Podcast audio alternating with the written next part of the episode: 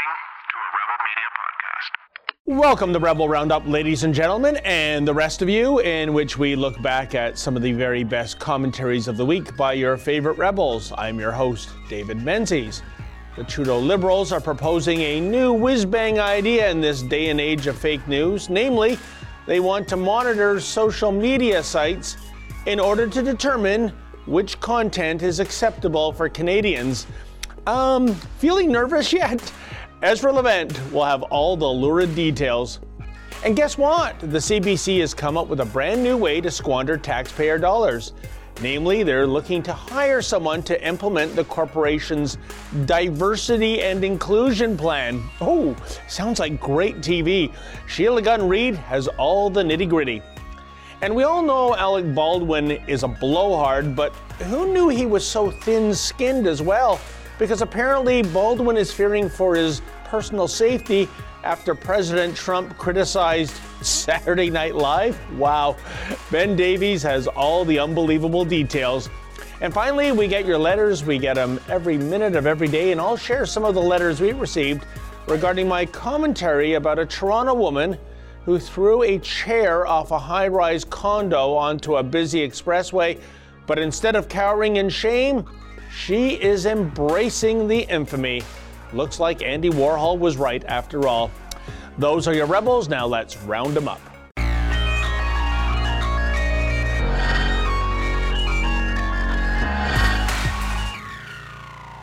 So back to the story today. Testifying before the Procedure and House Affairs Committee Tuesday, Gould suggested the committee take a closer look at the role of social media in elections. I would encourage this committee to do a study of the role of social media in democracy, if that's something you think is interesting, she said. To hold the social media companies to account. Whoa, okay, stop right there.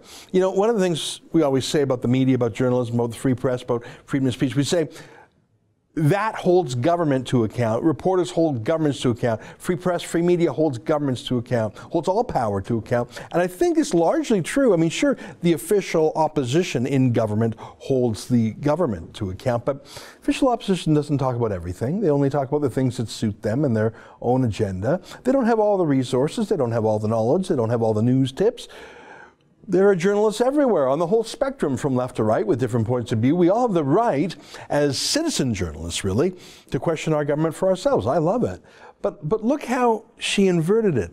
The government now proposes to hold media companies to account. It's not media holding Trudeau to account.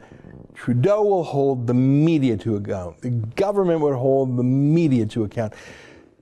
That's not how it works in a free country. Imagine if Stephen Harper had said that. Imagine if Donald Trump had said that.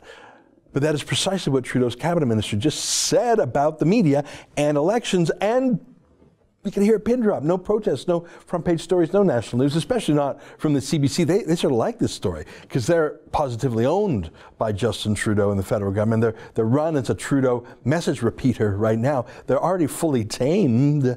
Why would they object to their private sector competitors just being regulated just like they are? So the Justin Trudeau Liberals think it's a jolly good idea that they should be regulating social media. I mean, surely elected officials and government bureaucrats can be fully entrusted to decide what is and is not fake news or fair news or suitable for our consumption news. However, as much as I hate to be a nitpicker here, a certain Latin phrase comes to mind, quis custodiet ipsos custodes. In other words, who watches The Watchmen? And with more on this astonishing Orwellian story is our very own Rebel commander, Ezra Levant. Welcome to Rebel Roundup, I'm Ezra. very impressed with your Latin. it's the only one I know. It, I flatten out after that phrase, Ezra. you know what? Uh, I know what that means. Who's watching The Watchmen? And that's exactly right. Uh, Karina Gould, who was one of Trudeau's cabinet ministers, uh, was before committee the other day. And uh, she said, We need the government to hold the media to account. She said that. I'm not exaggerating, I'm not joking. Not the other way around, yeah. which is what it should be. And she says it's particularly urgent that we do that during a campaign because who knows what bad thoughts might be thunk if we let that happen.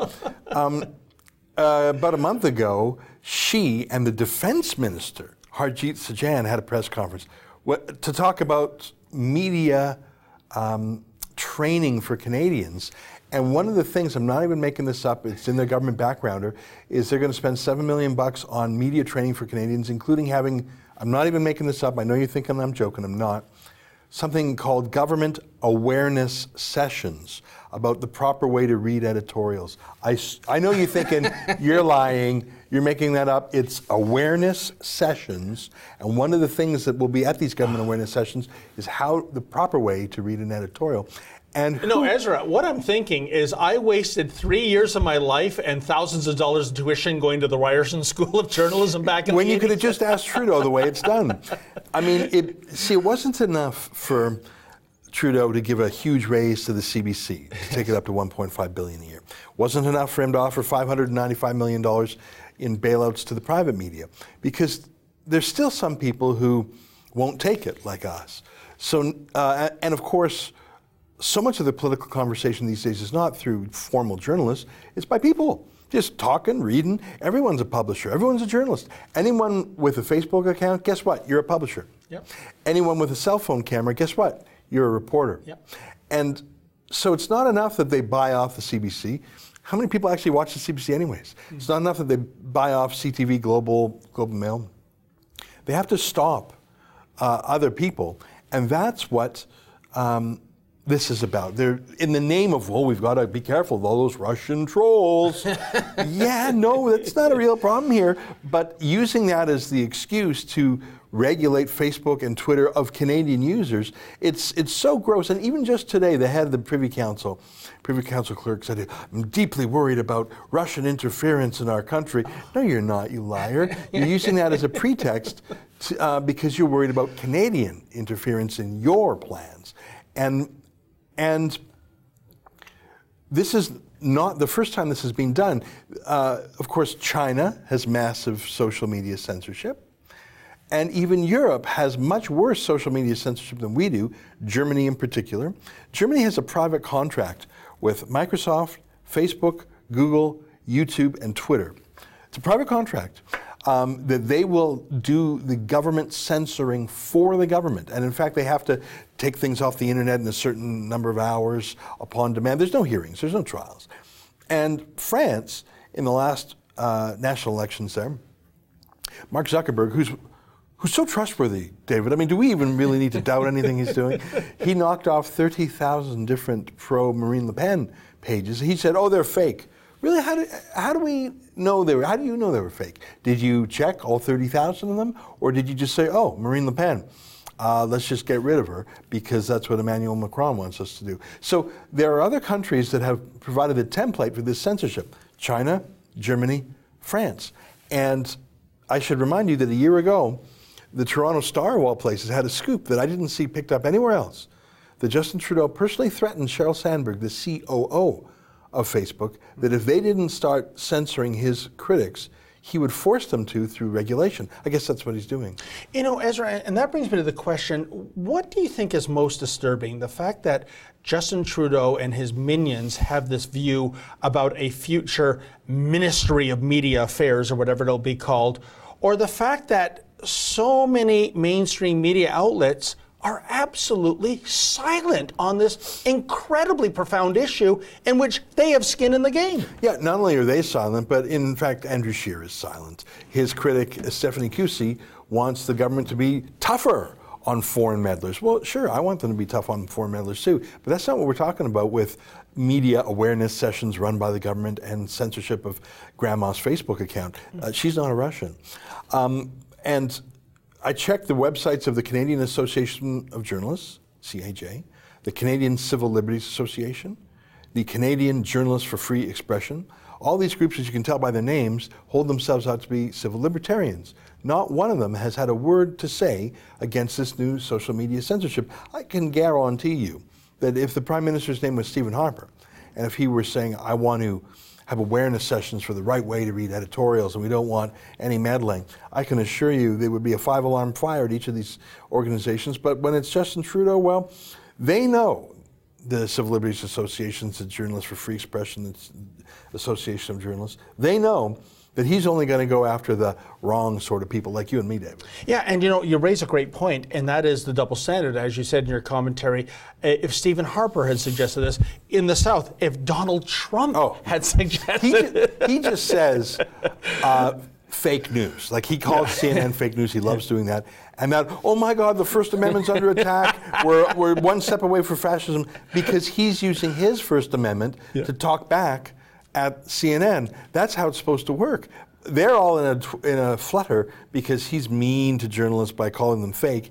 Um, that there are five alarm fires over that, and here we have Justin Trudeau who's saying, you know what, we're going to censor social media because some people have the wrong, uh, they're misunderstanding the news, and that's the thing is, one man's fake news is the other man's truth, and vice versa, and that's the reason we have more than one newspaper. It's the reason we have more than one political party because you may know in your heart that you're right, and I may know in my heart that I'm right, and we have different opinions. So everyone has their own choice, and we settle it in a democracy. Justin Trudeau doesn't believe in that. He believes that, in fact, if you listen to Karina Gould's bizarre comments in Parliament the other day, she says that there are negative impacts that come from having the wrong point of view and being misled. Well, the Liberals have been saying for the last two weeks, for example, that this whole Jody Wilson Raybould story is fake news. They've been saying that, I don't think they use the words fake news, but they've been implying that in other words. Um, a lot of people think it's true, but if Justin Trudeau were to have his way, he would say, well, you can't report that because that's fake news, and we need a, a- an awareness session so you don't believe anything like we would ever be corrupt. So that's the danger of the government getting into the fake news business, is that um, it's not their role. And by the way, we have the right to believe whatever the hell we want. And we have the right to throw him out of office for any reason or no reason, a good reason or a bad reason. He was elected for a lot of dumb reasons. Uh, we don't have to throw him out based on reasons that he approves. Ezra, one quick exit question. Uh, assuming this government does indeed receive another mandate 10 months from now, uh, or eight months from now, I should say, uh, what are the what is the likelihood of this actually becoming a reality, much as it has become a reality in those countries you mentioned, China, France, and Germany? Well, obviously, we're not going to be as far down the road as China. Uh, but the reason I mentioned China is to let you know that all these tech companies have been practicing in China, especially Google. Uh, some of the other companies are not allowed in China, like Twitter does not operate in China. But Google is knee deep in China, and it is helping. Like the Chinese government and even Chinese industry does not on its own have the technology to oppress all its people through high tech. They need Silicon Valley to help. So Silicon Valley, um, seeing dollar signs in their eyes because it's the largest consumer market in the world, 1.2 or 3 billion people. So they're willing to bite their teeth, uh, grit their teeth, and um, I I don't think it's very hard for them. They they they fit right in pretty quick. Um, and, and and so China is the testing ground. France and Germany is more uh, the prototype or the trial run for how it'll be here. And you know what? In the UK, it's so amazing. I follow uh, because I, I'm interested in the UK. I, we opened an office there. Uh, I still talk to Tommy Robinson. In fact, I'm going there um, this weekend. Out of curiosity, I follow about five uh, UK police forces on Twitter.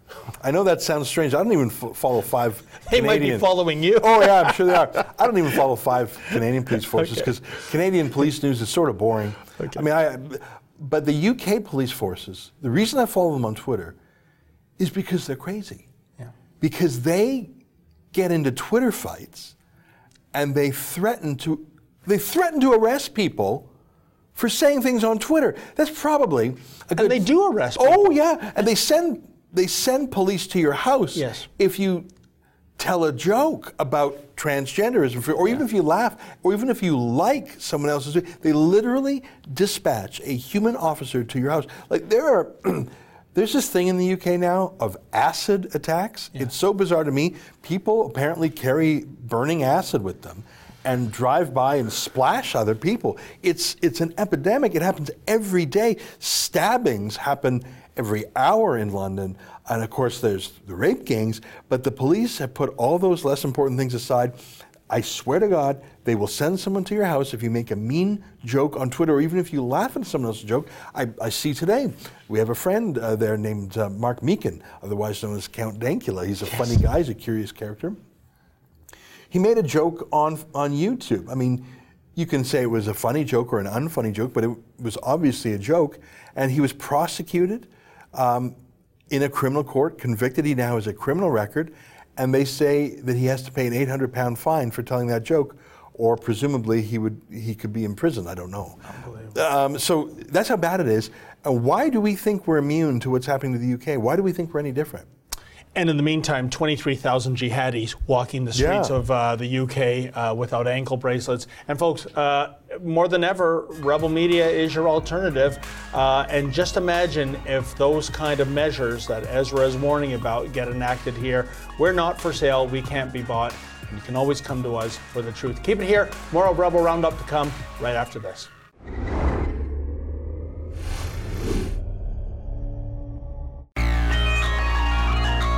Look at this. CBC is looking to hire someone to support the corporation in the implementation of its 2018 to 21 diversity and inclusion plan, and more specifically, its vision to be the media leader in drawing on the wealth of unique Canadian perspectives to shape our content, workplace, and workforce. CBC and Radio Canada wishes to increase its employees' awareness and cultural competencies.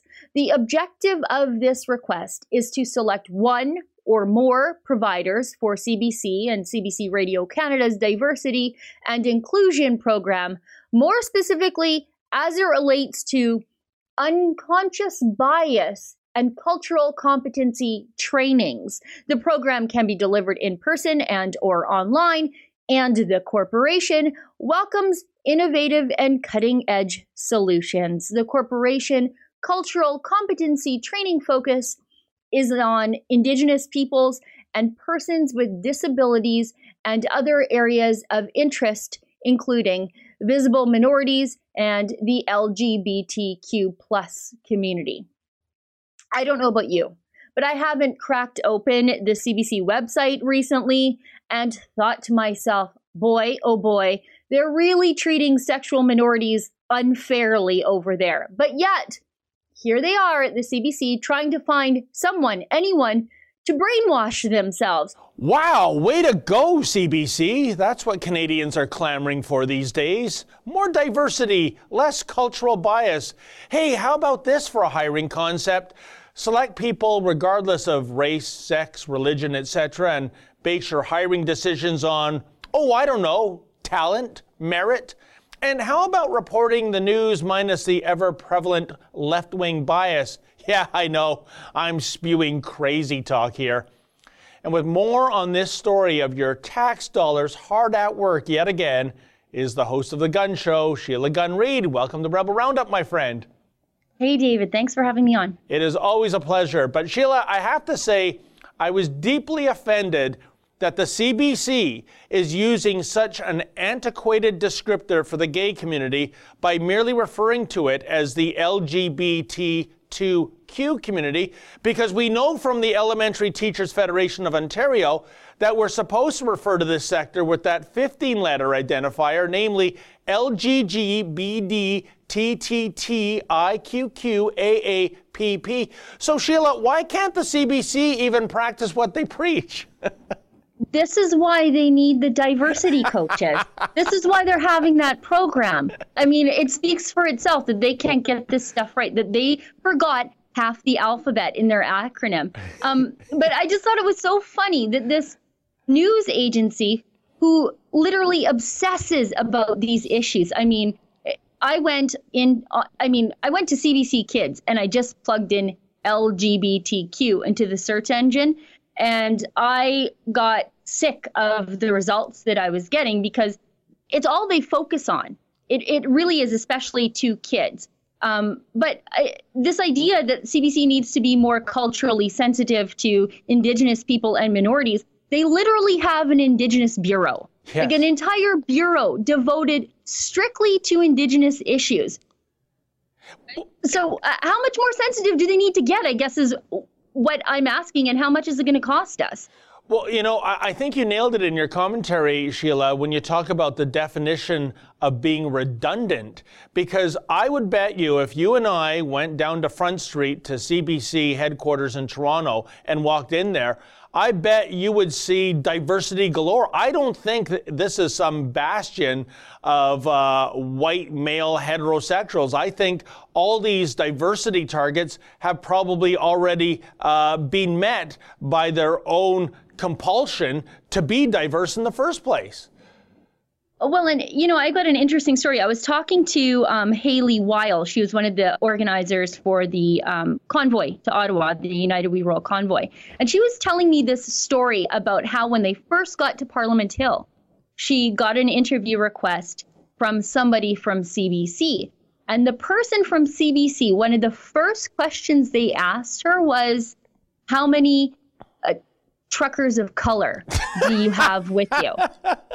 and uh, Haley, I, I think Haley, Haley's not a rude lady, but she just thought it was ridiculous and she was exasperated. And i said to haley it doesn't matter what the answer was. You didn't you didn't have a right answer to that anyway because if you said oh you know what? There was 75 truckers of color um, and only two white truckers, then they would say, well, then how many LGBTQ truckers did you have? And how many trans truckers did you have? And how many disabled truckers did you have? Because they see everything through a gender quota lens and a color lens. And we're just like, can you do the job? Okay, get on the road, buddy.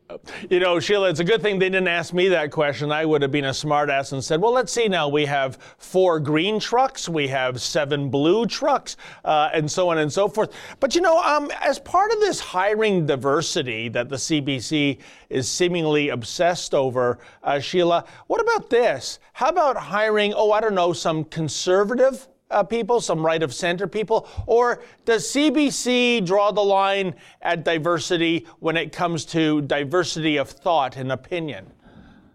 Yeah, I mean that for so many on the left, that's exactly what diversity is. It's just the diversity that you can see with your eyeballs and not experience with your ears. Um, yeah, I mean, CBC, everybody knows, even far left wing polling shows that CBC has an inherent bias against conservatives. And when you look at their partisan bias, it's actually partisan in favor of the liberals. And at least that's the perception of people across the entire political spectrum. So that's the liberals and angry conservatives like me, according to the CBC. Um, but they don't work on that. They're not working on, hey, half the country is, for better or for worse, not a liberal. Um, maybe we could tailor our viewing so that we're not annoying them uh, with their own tax money all the time. But that's not what they're worried about. They're worried about ticking the right boxes in the offices. And you know, when it comes to ticking those boxes, when we get down to the nitty gritty of this, I mean, Sheila, at the beginning of your commentary, you read out the uh, directives, which was giving me a headache. It was like yeah. a, um, a, a, a, horrific masterpiece of bureaucratese uh, to the point that it didn't even resemble English anymore. But in tangible terms, when it comes to you know, meeting all these diversity inclusion uh, uh, targets, do they? Does somebody actually sit down with a checklist and go, let's see, we only have um, one person of color of native descent in a wheelchair. We could use a couple more of those. I mean, like, I'm not trying to make light of anyone's condition or who they are, but is this what it's all about? Actually, you know, tangibly defining uh, this diversity and making sure they go and hire these people for that diversity as opposed to, as I said earlier, uh, merit or talent. You're asking the wrong lady here because I am not a gender studies graduate. And I think these are, I always wonder, like, what did gr- gender studies graduates do when they graduate? Like, w- what's the real world use for that? It's this it's government nonsense. It's, uh, you know what? Let's be real here. If you are holding expensive meetings because you think you have some undisclosed, unrecognized personal bias against minorities, you're probably not biased against minorities. If you're losing sleep over this, you're probably not biased against these people. And, and, Sheila, one last question. You alluded to it in your answer there. When it comes to the bottom line, we don't know, as you said in your commentary, how much this costs, but I've got this really queasy feeling in my tummy that we're talking maybe high six figures because they know how to, you know, live high on the hog down there. What do you think the bill is going to be for a redundant exercise to begin with? I'm going to keep looking. This was on the Open Tenders website. So we're going to see a lot of SJW companies making bids to work for the government to brainwash them with our money. Um, but I suspect $500,000. Oh. Yeah, I, I, bet that's what the, this comes in at because it's supposed to be multiple teachings um, and multiple different delivery methods so that they can access their brainwashing remotely. So I bet you half a million bucks. Unbelievable. Well, Sheila, we'll have to wrap it there. And the worst thing about that is A, we have absolutely no say in this as yep. a regular uh, Joe and Jane Canadian. And B, it's our money that they're using. Mm-hmm. This is a disgrace, and it's all for virtue signaling. And at the end of the day, it's going to be it's going to be nothing. So, thank you again for another superb commentary there, Sheila. Thanks, David. Have a great weekend. Okay, and that was Sheila Gunn Reid in Alberta. And keep it here, folks. More of Rebel Roundup to come after this.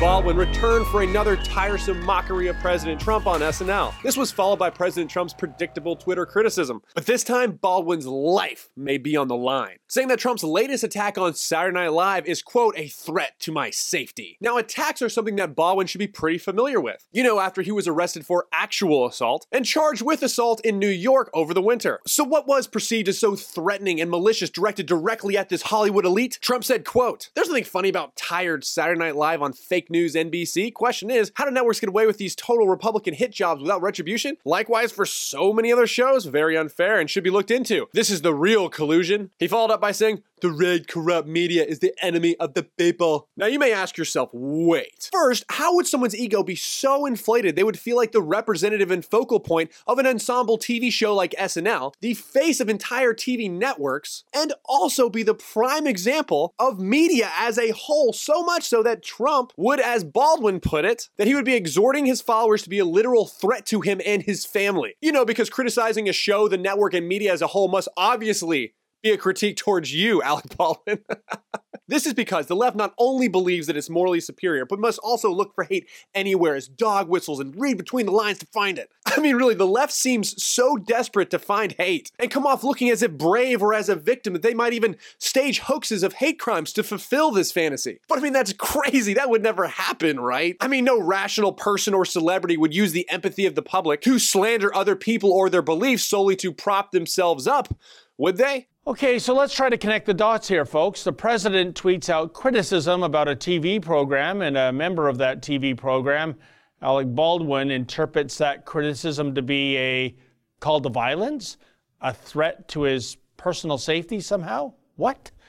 But yeah, apparently somebody saying that they don't like something on air is akin to a hate crime, at least according to those on the loony left. Joining me now with more on this really bizarre story is our Tinseltown Rebel, Ben Davies. Welcome to Rebel Roundup, Ben. Oh, thanks for having me. You know, it is weird. Just another day in LA, I guess. yeah, it sure is. Uh, you get all kinds there, I'm sure, Ben. But here's what I don't get. Um, the First Amendment in your country, of course, allows Alec Baldwin to mock the president. And that's a good thing if you're a free speech advocate.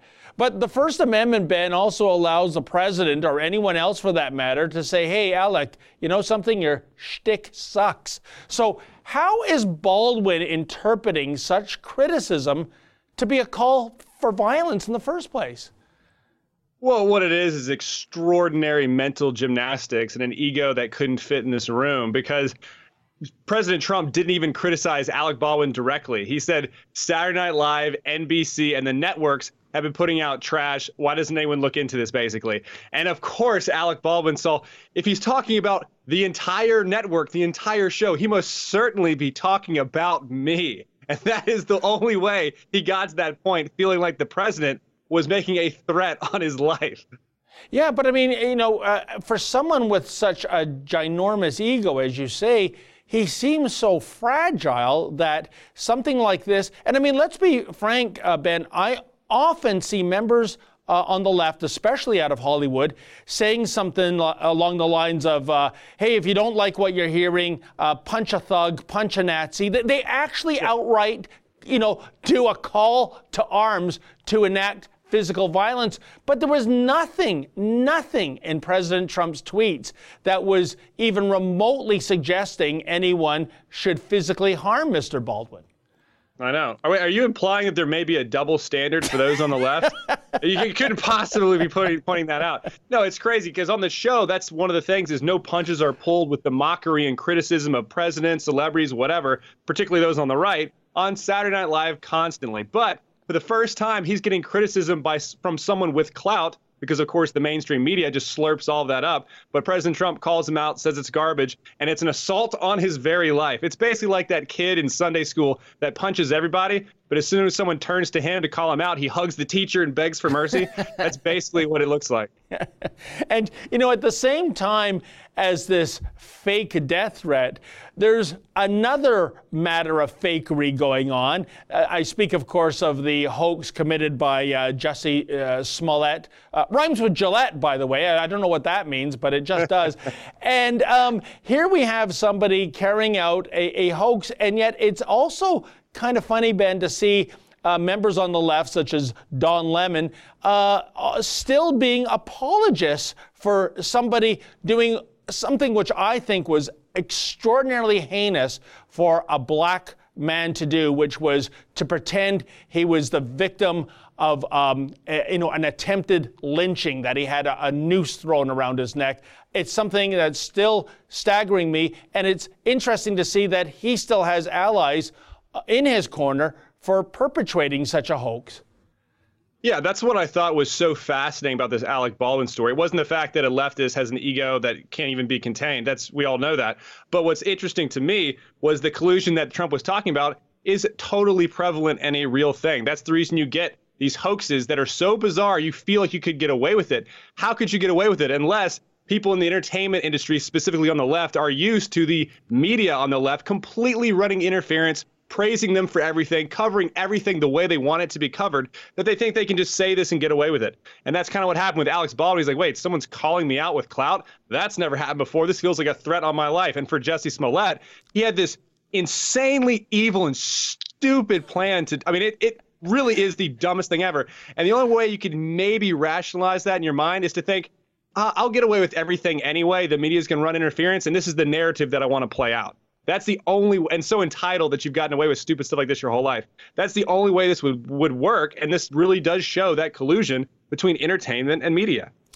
And, and of course, I guess one last question, Ben. Uh, the Smollett uh, saga that was really, as I understand it, about a salary dispute. He felt he wasn't getting paid enough, that he was going to get dropped from uh, the Empire show, and that he needed something to raise his profile. Well, he raised it all right. Whether he'll ever have lunch in that town again is uh, another kettle of fish. But I'm just wondering on the flip side, do you think maybe that Alec Baldwin is playing you and I and everybody else as fools, that this is just um, so much shtick on his uh, behalf to get publicity, to get those clicks on the internet, to get more people to tune into Saturday Night Live and see him do his uh, Trump parody. Well, it's the leftist currency of victimhood. That's what they desire most because that's what they're propping up, and he wants to be seen as a victim. And I, I heard the salary thing. I'm going to call bunk on that completely. He is an open activist, and this is what he's. This is the narrative that he literally played out for all of us to hopefully see is what he promotes constantly. He was trying to live out his activism and promote himself. I don't believe the salary thing for a second. I just think he's that maniacal and stupid. But yeah, that's exactly what happened with Alec Baldwin as well, and it's so annoying and divisive for our country. Well, uh, they don't call it the entertainment capital uh, for nothing, I guess. so, no, yeah. anyways, thank you so much, my friend, for weighing in on this uh, latest nonsense out of uh, Lotus Land. Really appreciate it. of course, man. Thanks for having me. Okay, fantastic. And folks, keep it here. More of Rebel Roundup to come right after this.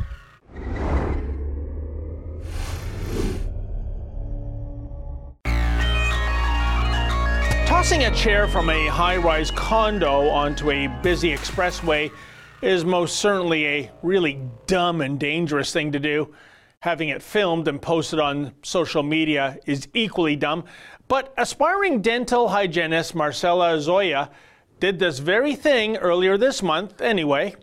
Check out the video evidence. Of course, it didn't take all that long for law enforcement to track down the 19 year old Marcella. Oh, if only all criminals videotaped their criminal acts and posted their mayhem on YouTube. Yet it is Marcella's walk of infamy after her court hearing the other day that really makes one scratch the old noggin for there was no garbage bag over the head routine here to conceal her identity. Oh, on the contrary, for there was Marcella, center stage, all glammed up and flashing a million dollar smile so befitting a future dental hygienist. Indeed, she was seemingly basking in the attention of what she likely deemed to be the paparazzi.